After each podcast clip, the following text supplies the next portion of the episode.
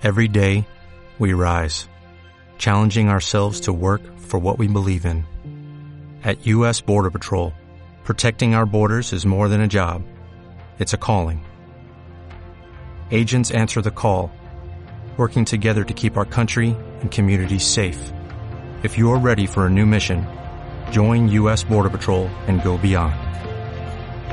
Learn more at cbp.gov/careers. Levadura. Primer Encuentro Nacional de Cultura Comunitaria. Un espacio para interactuar y reflexionar distintos imaginarios en torno a la cultura comunitaria. Experiencias de Argentina, Brasil, Canadá, Colombia, Estados Unidos, Perú y México, unidas para dimensionar los alcances sociales y políticos del quehacer comunitario. Del 18 al 20 de julio en el Faro Oriente www.encuentrolevadura.com Secretaría de Cultura de la Ciudad de México. Capital Cultural de América.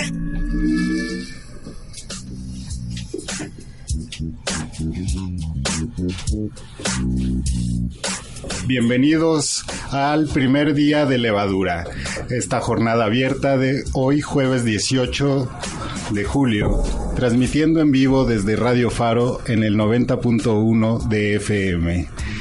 Nos acompaña en cabina Italibi Vargas. Ella es, bueno, de, de Cuenca. Cuenca eh, es el Centro de Formación Continua Comunitaria. Eh, les damos la bienvenida a este espacio. Muy felices acá de estar en el encuentro de cultura comunitaria, levadura, y pues muchas gracias por la invitación. Y también tenemos el honor de acompañar a Yasnaya Elena Aguilar. Ella estuvo en las mesas de trabajo, estrategias y políticas comunitarias. Bienvenida, Yasnaya. Eh, muchas gracias por la invitación. Yo aquí estoy bien contenta, Yana, con de muchas nuevas ideas en este encuentro. Gracias por la invitación al encuentro y también a, la, a, esta, a este programa de radio. Bien, eh, justamente en este primer día, ayer prácticamente arrancó levadura, pero hoy se abre al público. Eh, tuvimos una gran asistencia. ¿Ustedes cómo, cómo vivieron el día de hoy? Bueno, por una parte, desde la organización, desde la producción del encuentro, desde, digamos, la dramaturgia del encuentro, eh, fue muy grato recibir a mucha gente, eh, públicos y cercanos a las colonias aledañas al faro, eh, también de muchos otros lugares que, que albergan la Ciudad de México, entre esos pues muchos promotores, talleristas, gestores interculturales de los programas de vinculación comunitaria y pues ha sido eh, una jornada de trabajo larga, hemos tenido desde el principio los paneles con los eh, invitados, ¿no? Eh, eh, tuvimos a Celio otra vez, ¿no? Celio Turino de Brasil, a Diego Benaví de Argentina, estuvo también Benjamín, eh, nos estuvo acompañando otra compañera eh, que estuvo en, en lugar de de esta Elizabeth que se llama Nayeli. Y pues nada mucha gente asistiendo a, a, los talleres a los conversatorios que se abrieron hoy a todo el público al nicho de autocuidado que también que eh, ha sido como un espacio muy importante para reflexionar sobre todos estos temas en los que eh, pues tratan mucho de la convivencialidad, de la colectividad, ¿no? De estar abrazándonos, dándonos un poco de amor, ¿no? Eh, bien, pues yo vengo de, de, Oaxaca, de una comunidad de la Sierra Norte, y ha sido bien interesante como contrastar, por lo menos todo lo que he estado escuchando y también la participación en una de las casas, eh, sobre eh, estrategias comunitarias y políticas comunitarias, y escuchar a muchísima gente de diversos contextos que está recreando y creando comunidad. y bueno, ha sido algo bien, bien enriquecedor, sobre todo por el contraste. ¿no? Sí, eh, justamente Yasnaya eh, la seguimos en Twitter, conocemos su problemática del agua en Ayutla. También nos enriquece con, nos extiende el vocabulario y formas de, de entender el vocabulario. Eh, desde pues desde la concepción Mije. Tu práctica ha sido justamente eh, divulgar, traducir y crear una enseñanza de, de lenguajes para para los jóvenes. Eh, ¿Podrías comentarnos un poco? Este, sí, bueno, justamente hablando de contrastes, eh, ayer estábamos en, tratando pues de ahí con las autoridades de mi comunidad y, las personas y el gobierno tratando de encontrar una manera de, solucionar este asunto, pero cada vez es más difícil la, situación, Entonces, si veíamos cercana la posibilidad de tener una reconexión, eso se ha, se ha vuelto más complicado, ¿no? Entonces, de pronto a veces em, el gobierno parece estar defendiendo eh, eh, la violencia o, eh, salidas violentas, ¿no? Lo que nos recuerda que el Estado tiene este monopolio, ¿no? De la violencia. Entonces, de pronto sí ha sido ayer en una situación así bien, bien difícil llegar acá y escuchar cosas esperanzadoras ha sido muy, muy bueno para mí.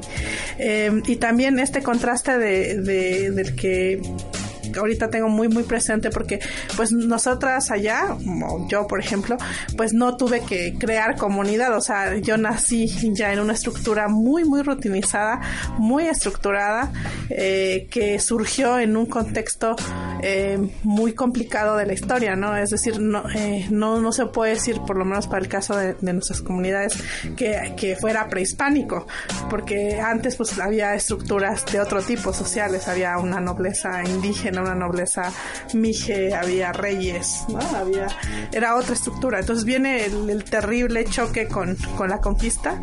Eh, hay muchísimas muertes, una situación de crisis terrible que eh, en ese contexto crisis y resistencia surgen esas estructuras comunitarias. Entonces, eso desde hace 500 años altamente rutinizado, pues algo que yo ya, decir, yo solo pues participo en, en mi recreo y soy parte de esta comunidad que tiene muy estructuradas las, las los mecanismos eh, para, para enfrentar crisis como ahorita la que tenemos del agua y para tratar de dar eh, soluciones que no pasen por salidas violentas.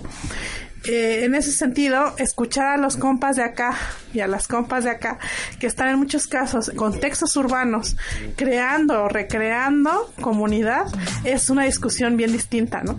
Y eso hace que yo aprecie mucho lo que nosotros tenemos allá como bien dado, ¿no? O sea, las asambleas este, están funcionando, eh, eh, la, gestión comunal de la tierra, ¿no? Que es, está en, es posesión, es propiedad comunal.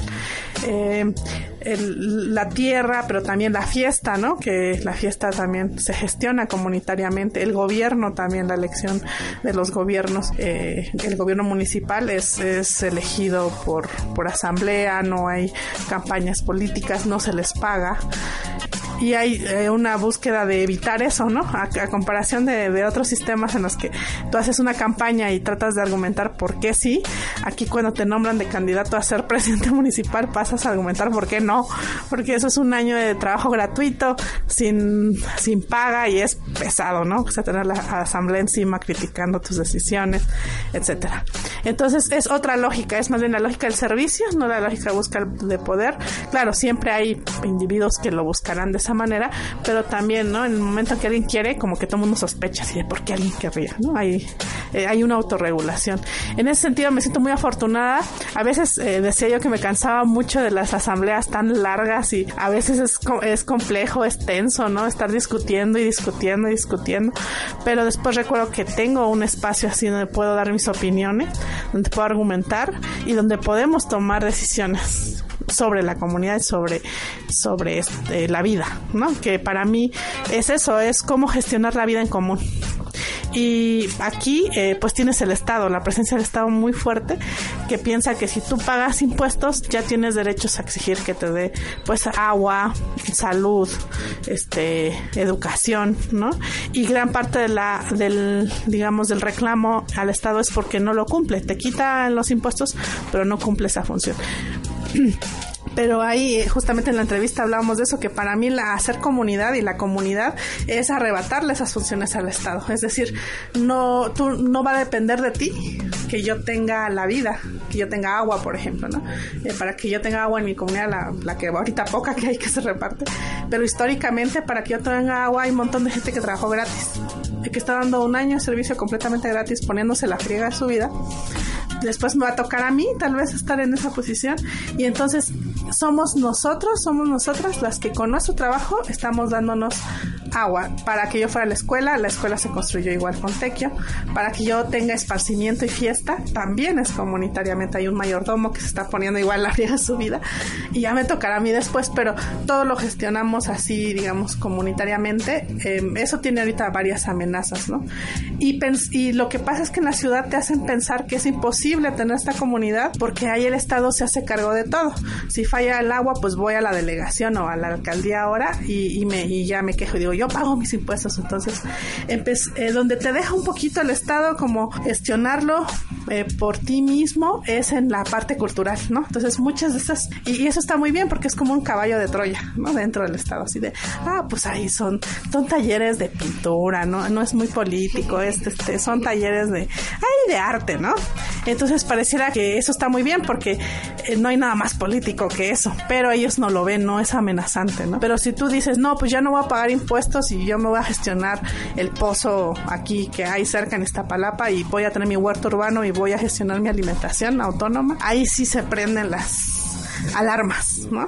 Ahí sí ya no puedes, ahí ya. Entonces, eh, yo creo que eh, hacer comunidad implica quitarle funciones al Estado y, autogestionarlo, ¿no? Y en ese sentido, eh, las luchas, o sea, aunque es la misma visión comunitaria, la lucha aquí en ese contexto es, es formar esa comunidad y ver cuáles van a, cómo puede, digamos, poner en crisis estas ideas ya establecidas de jerarquía, de Estado, de coacción, de incluso la propia seguridad, ¿no? Este, gestionar la seguridad o la vida lo que es importante para la vida, la salud, este, la educación, eh, que si hay una injusticia se te haga justicia, eh, y eso podemos tenerlo en nuestras manos. Y yo recuerdo muy claramente que también decía en esta entrevista, el día del temblor, que casualmente llegué en la madrugada a esta ciudad, del el temblor de 2017 este el sismo y es muy claro, o sea, el Estado no puede administrar eso que es extraordinario, administra lo cotidiano. Y ante ese vacío de Estado, porque el Estado no, el gobierno no te puede proveer ni de un martillo, ni que se necesitaba un serrucho para, eh, para los lugares de, de, rescate y de búsqueda, no lo podía hacer.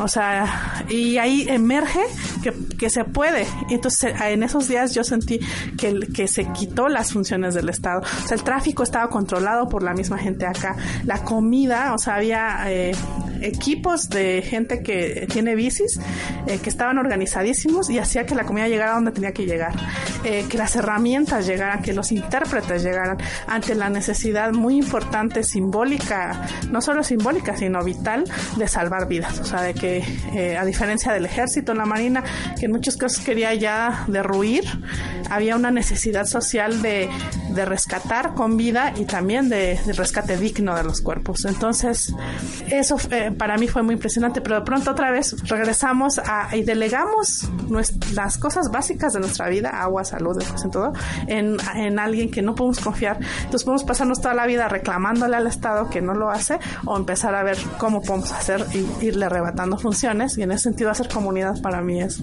es poner en crisis la misma idea de, del Estado.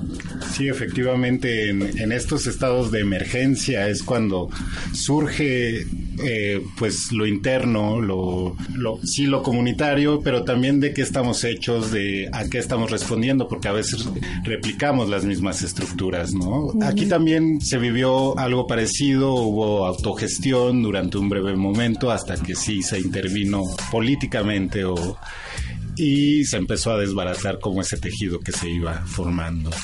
Y justamente estas, esta experiencia que nos compartes, Yasnaya, también forma parte de lo que escuchamos el día de hoy en, la, en el panel, eh, muy temprano, al inicio de, de la jornada, que se llamó Activas Latinoamericanas de las Políticas de Cultura Comunitaria, cual giró a partir de una serie de miradas sobre la cultura en varios países como Brasil, México, Argentina, y se dialogó sobre la importancia de construir nuevas narrativas desde la generación de tejidos sociales, la transformación de espacios y gestión cultural para la creación de vínculos que preserven el patrimonio y los derechos culturales de las personas. Estuvieron entre, bueno, como menciona Italibi, estuvo, estuvo Celio Turino, a quien tuvimos ayer en cabina, Diego Benjavid, también también lo, entrevistamos.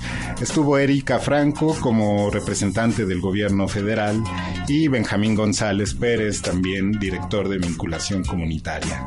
Todos ellos coincidieron en la importancia histórica que tiene hoy México, la responsabilidad y lo que está por afrontar en, en este nuevo bueno, no es nuevo concepto, es en, en, esta palabra que, que, queremos definir como cultura comunitaria.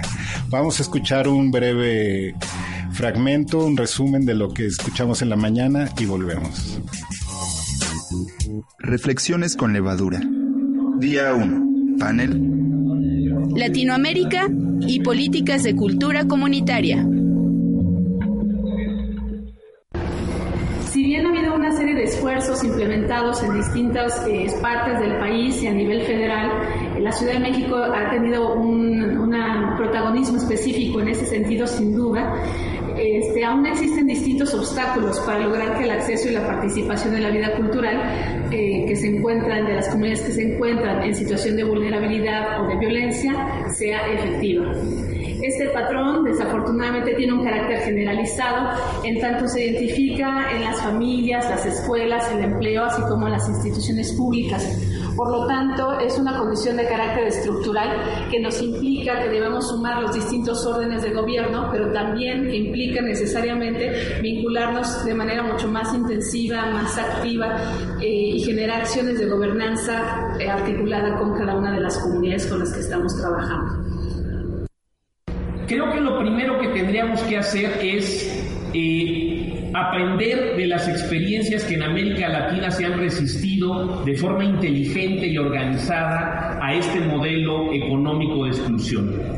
Por eso es que gente como Celio, como Diego y como muchos otros en América Latina, ante gobiernos progresistas, lo que hicieron fue plantearse, colocarse frente a ese esquema y empezar a trabajar una nueva narrativa que partía de una idea distinta. Y la idea era a la vez eh, eh, una gran metáfora cultural, pero tenía un enorme sentido político. Y es decir, la cultura es un derecho fundamental y humano que se viene discutiendo desde hace muchos años y por lo tanto todo ser humano tiene derecho a tener acceso no solo a los bienes culturales y, asumirse como un público de las comunidades creadoras, sino tiene derecho ella a construir sus propios referentes culturales.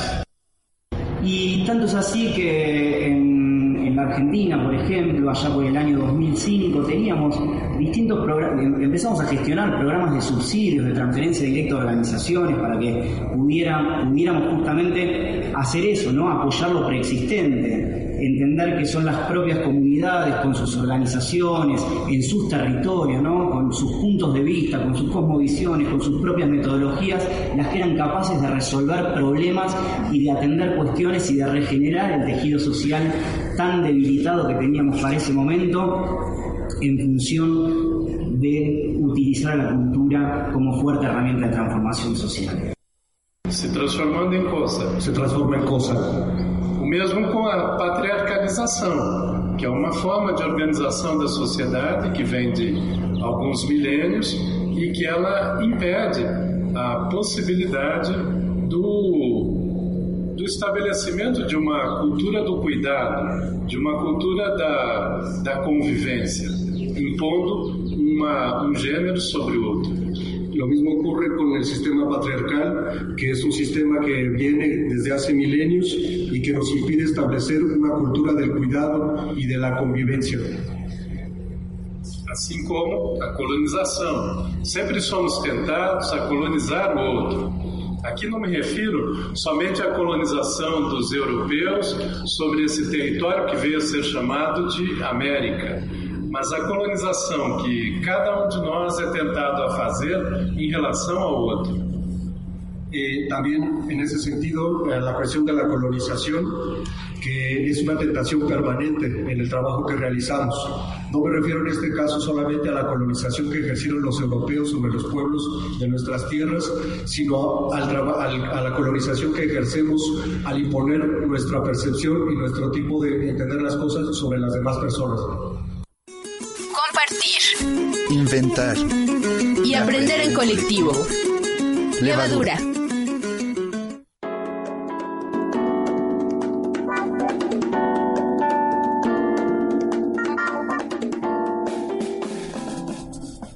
Regresamos, estamos transmitiendo en vivo en Radio Faro 90.1. Nos acompaña Yasnaya Aguilar e Italibi Vargas.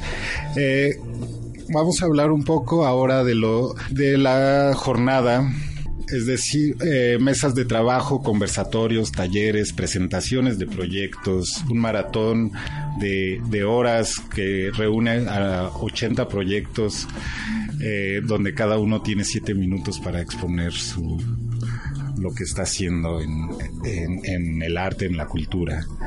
Mencionabas hace rato, Italibi, el nicho de autocuidado. Yo me quedé, me quedé con ganas de que me dieran un masaje. Yo también. Sí, ¿verdad? Sí, justamente. ¿Y ahora qué quieres que te cuente de, todo? ¿Del día de hoy o de lo que va a seguir habiendo? ¿Del día de hoy?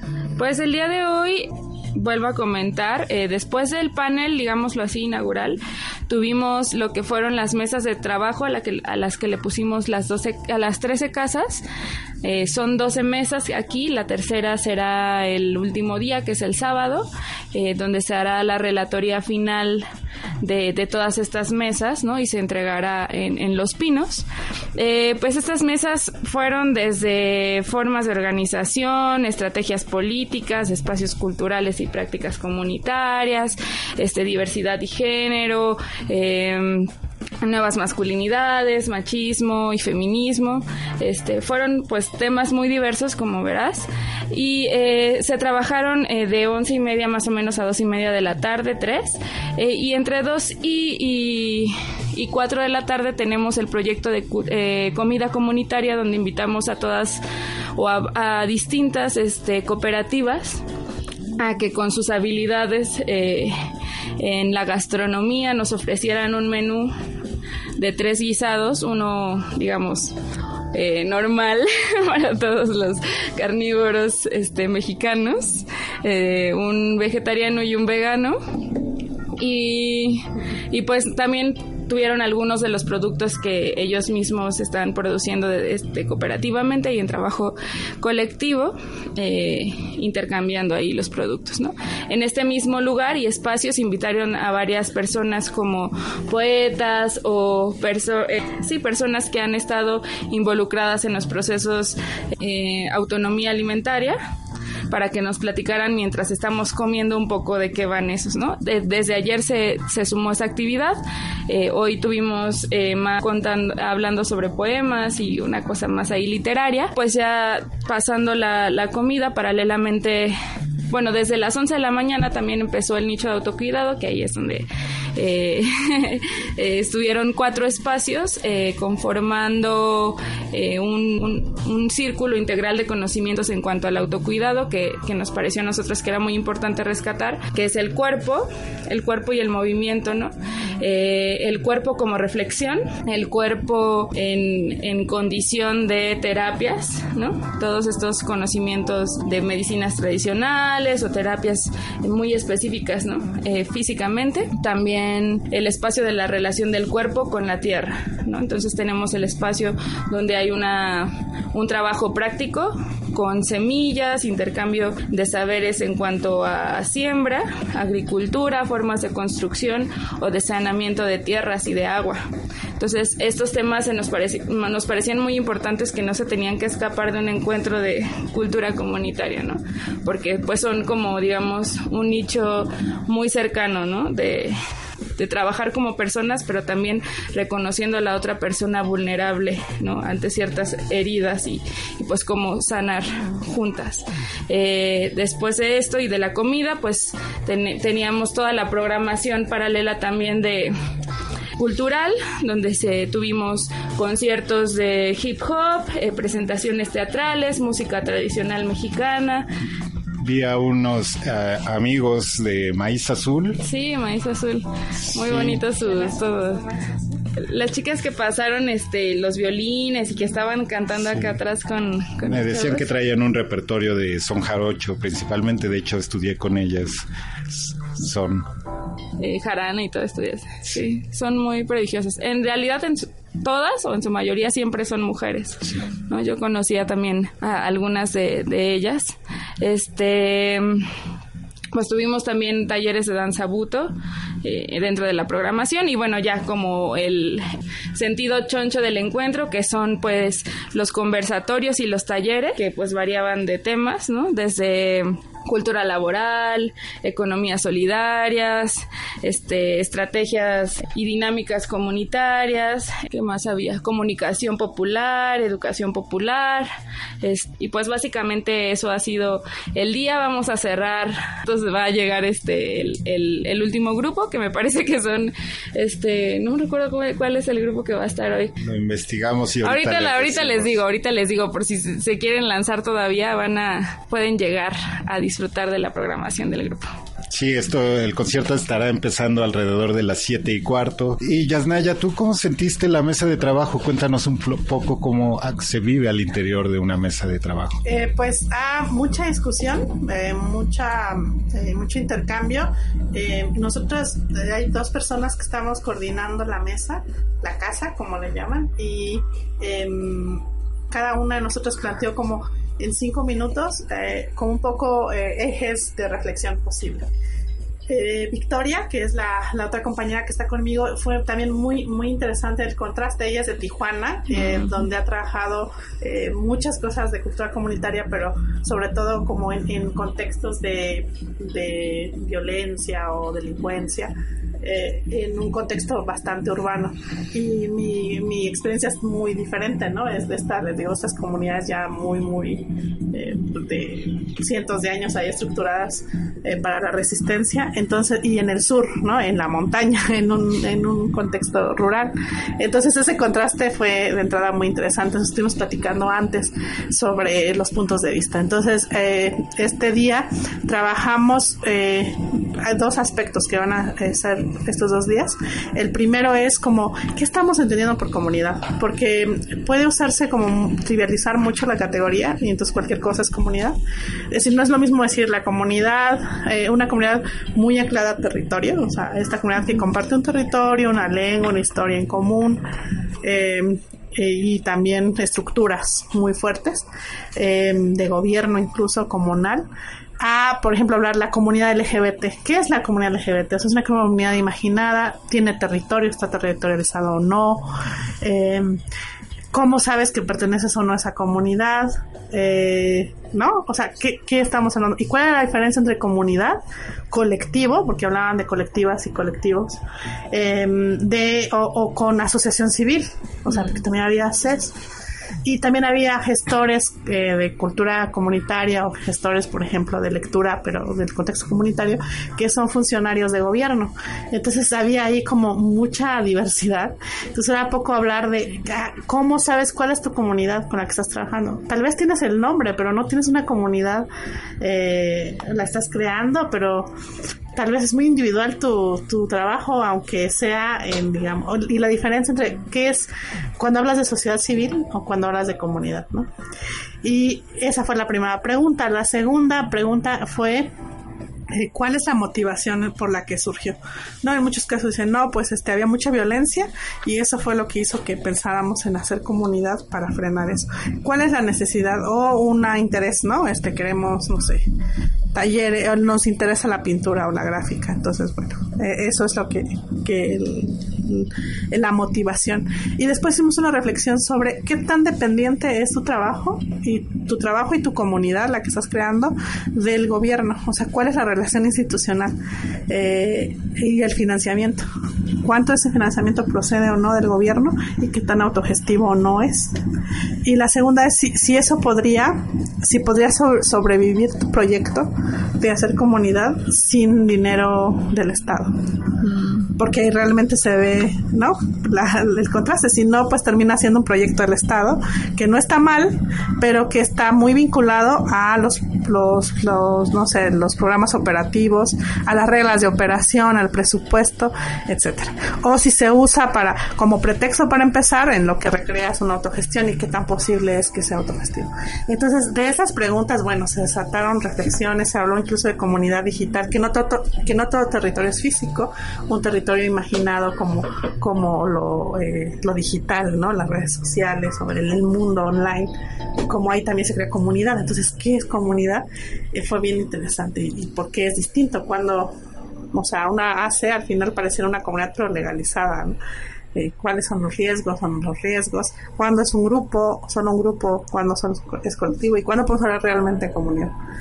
Eh, arrojó mucho. Eh, algo bastante sorprendente es que en la mayor parte de los casos el apoyo gubernamental es fundamental en estos proyectos, lo cual nos pone a pensar. Pero también muchos hablan de, de, de, un esquema mixto, o sea, sí bajo proyectos, sí bajo de un recurso gubernamental, pero lo utilizo porque en algún momento tengo mi propia cafetería que de ahí saco dinero para sostener y hacerlo sostenible, o si esta comunidad depende totalmente de apoyos internacionales y nacionales del Estado. Entonces, toda esa fue la reflexión, se estuvieron trabajando, escribiendo, eh, conociéndose, ¿no? Eh, que hacía cada uno y llegando a esas conclusiones. Entonces, realmente cuando hablamos de cultura comunitaria, parece que está impulsado desde el gobierno, lo cual da mucho que pensar, no, es que sea básicamente malo, pero podemos que mapear que hay pocas, por lo menos en nuestra casa, pocas este, proyectos que vengan de, de abajo de la comunidad, este, que no estén relacionados con mayoritariamente con el gobierno, ¿no? Entonces, sí, fue muy interesante esa parte. Y verlo, o sea, verlo así. Y ya mañana se va a trabajar qué estrategias podemos crear para plantear eh, soluciones para enfrentar o seguir fortaleciendo la comunidad. Entonces, de eso trató la casa. Y si podemos hablar de políticas estatales, comunitarias o no, y si es la comunidad una respuesta o la contraparte del Estado. Qué bien. Eh, justamente estamos, ayer reflexionábamos un poco también, platicábamos con Diego Benjavid como sobre los subsidios y tratar de encontrar otras vías como para ya generar políticas. Hoy, hoy en cabina tuvimos a Jaime Martínez Luna eh, hablando sobre comunalidad y a Guadalupe Flores Maldonado que encabeza la lucha que tiene el pueblo yaqui, específicamente Loma Bacum, contra una em, un gasoducto que atraviesa su territorio. Vamos a escuchar sus audios y regresamos. El respeto al otro, darse cuenta que tú eres el otro. Yo creo que hay que precisar conceptos. Comunidad concreta es la que históricamente, desde siglos atrás, ha ha armado su vida, ha integrado su quehacer cotidiano. Esa comunidad concreta obviamente la encontramos fuera de la ciudad. Es decir, es un espacio rural y básicamente podríamos decir es atributo de manera natural de los pueblos originarios. ¿Por qué? Porque todos han sido expulsados o remitidos a determinadas áreas geográficas, donde han tejido una suma de principios que les permiten hacer la vida. Entonces, la experiencia que nos arroja la comunidad concreta es la experiencia que puede tejerse en todo tipo de sociedad, porque creemos que lo comunitario es una visión que permite enfrentar cualquier tipo de problema. Yo soy el otro. Yo soy lo que hacemos los otros. Es decir, un ámbito en donde el individuo así como se oye, desaparece. ¿Por qué desaparece el individuo?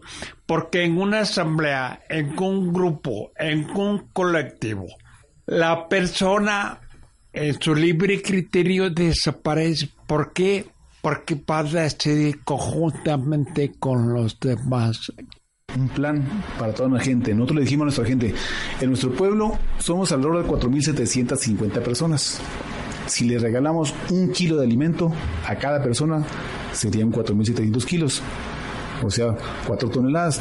4 toneladas de alimento nosotros la producimos en menos de 500 hectáreas. Y ese plan de vida que tenemos, producir hectáreas orgánicas totalmente, de hortalizas, de maíz, de trigo, de arroz, de garbanzo, de todo lo que producíamos antes con, con riego presurizado, con riego tecnificado y a cada uno de nosotros la mejor producción regalársela a nuestra gente a las madres solteras, a las embarazadas y a los niños que son el futuro. ¿Por qué? Porque sabemos que si los alimentamos sanamente con productos orgánicos, ellos serán en un futuro dos o tres generaciones más, tendrán hijos mejores desarrollados socialmente, espiritualmente y físicamente. Sabemos que la alimentación es vital sabemos que la alimentación, y sobre todo si nosotros la, la producimos, es mejor porque no dependemos de nadie. Estamos impuestos a ser autónomos, lo estamos haciendo ya. Culturas en común. Levadura.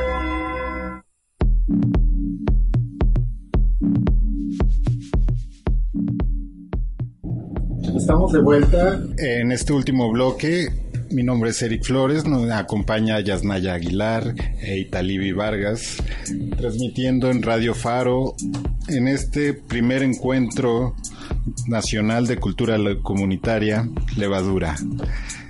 Yasnaya, comentábamos fuera del aire cómo qué esperamos como de la relatoría si arrojaría un nuevo vocabulario como para entender la cultura comunitaria. Este encuentro que es un encuentro que es una comunidad de, comunidades sí está comunicándose. Qué esperaríamos del cierre Sí, yo creo que sí, es eh, para mí ya de entrada escuchar todo esto ha sido muy aleccionador y muy darme cuenta de cosas que me parecían ya obvias y dadas y porque ya estaban ahí, ¿no? No es algo uno que se pregunte y me ha hecho preguntarme. Y creo que eso, por lo menos en la mesa en la que estuve, ha pasado con todos, ¿no? Con todas las personas que estaban ahí así como que, ah, y mira, él hace esto, ¿no? Como el hecho de juntar toda la gente que hace todo esto en un lugar a, platicar, ya de ahí surgen muchas cosas. Yo creo que sí va a haber nuevas categorías, nuevas cosas en la mesa que discutir. y va a ser muy rica, es un reto ver cómo se hace la relatoría, ¿no? O sea, de qué manera se transmite de manera efectiva y que no se pierda como el rollo y, pero que se pueda aprovechar como lo más, de manera esquemática, pero lo, lo, más importante que, que, ha salido, ¿no? Ok, eh, cuéntanos qué esperamos el día de mañana.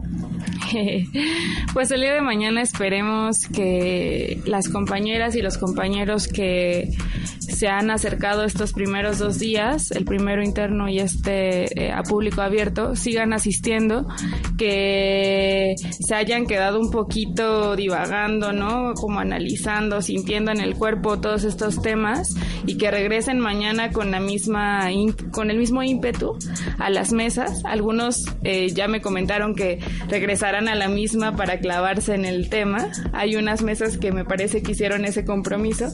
Hay otros que también han dicho, ah, no, queremos que probar, ¿no? ¿Qué pasa si llevo una semillita de aquí a otra mesa o ver cómo se están intercambiando, ¿no? Pivoteando los, los ejes, ¿no? Los campos. Pero pues nada, o sea, que, que, lleguen, que asistan y que se involucren en las mesas, en los conversatorios, que se queden al, al, al bailongo final, que por cierto ya tenemos eh, el dato de, del bailongo de al rato, que es Las Reinas Chulas, ¿no? Gran agrupación, amigos, amigas también, cabaret, interesante.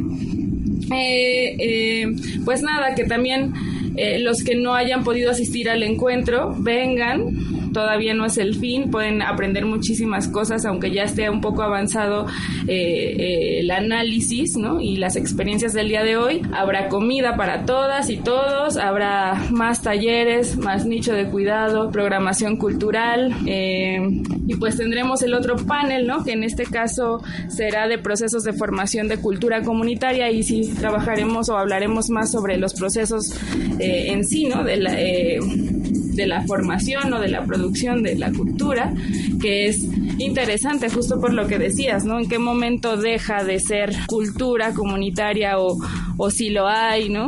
Si hay comunidad, si no. Y entonces en este caso, ¿qué dispositivos necesitamos para? Creo que una de las cosas que nos parecería que pudieran... Eh, quedar como reflexión de este encuentro y para más, un poco no solo en la relatoría y que ya se está ganando, como decía Jazz, este, pues es el vínculo, ¿no?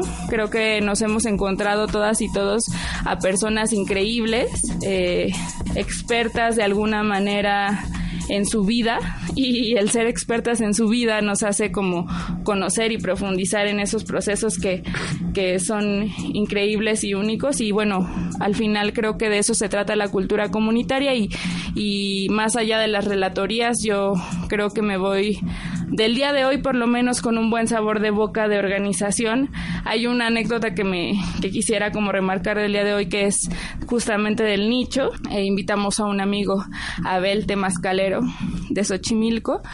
En cuanto prendió el poposhcom, ¿no? El carboncito y le echó copal y de repente el palo santo, empezó a inundar todas las instalaciones de humo y, olía, ¿no? Así riquísimo. Se salió a la explanada y de repente, o sea, íbamos a, inaugurar o abrir, ¿no? Rumbos para el nicho de cuidado, los que se fueran a involucrar, pero jaló inmediatamente a mucha gente, ¿no? Entonces, de repente, como ese tipo de cuestiones y de cosas, rituales, son parte de eso, o sea, de construir juntos un paradigma, un sentido, una forma de abrir, ¿no? De respetar la vida desde el, desde el abrir, desde pedir permiso a la esencia de este lugar, ¿no? Y bueno, pues esperemos que mañana eh, les pedimos permiso a sus, a sus corazones, caras de que se dejen ver, de que pues vengan al encuentro. Claro que sí, eh, mañana continuaremos el tercer día de levadura. Eh, muchas gracias, Yasnaya, muchas gracias, Italibi.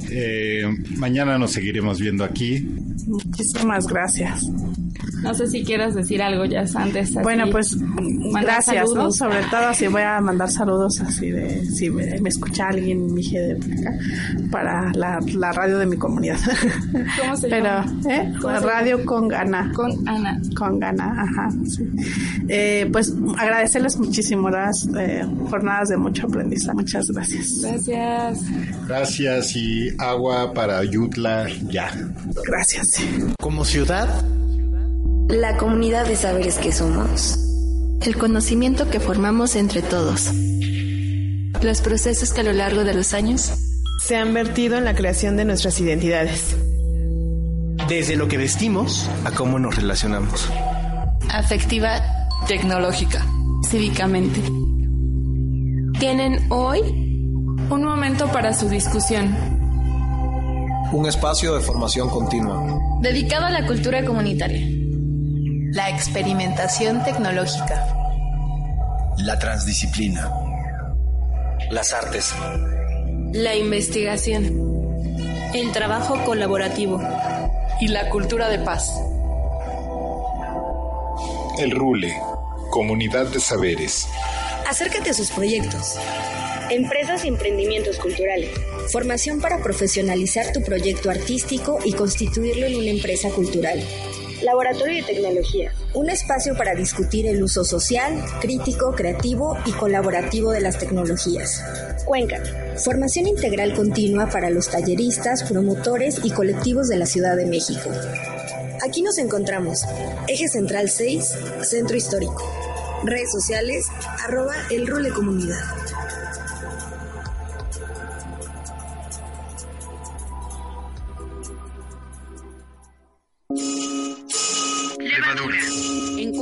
De Cultura Comunitaria. Un espacio donde la cultura nacional e internacional se reúne para conocerse, reconocerse y generar empatías en comunidad. Levadura.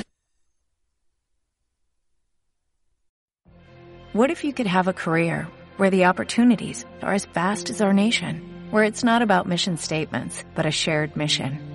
At U.S. Customs and Border Protection, we go beyond to protect more than borders, from ship to shore, air to ground, cities to local communities. CBP agents and officers are keeping people safe. Join U.S. Customs and Border Protection and go beyond for something far greater than yourself. Learn more at cbp.gov/careers.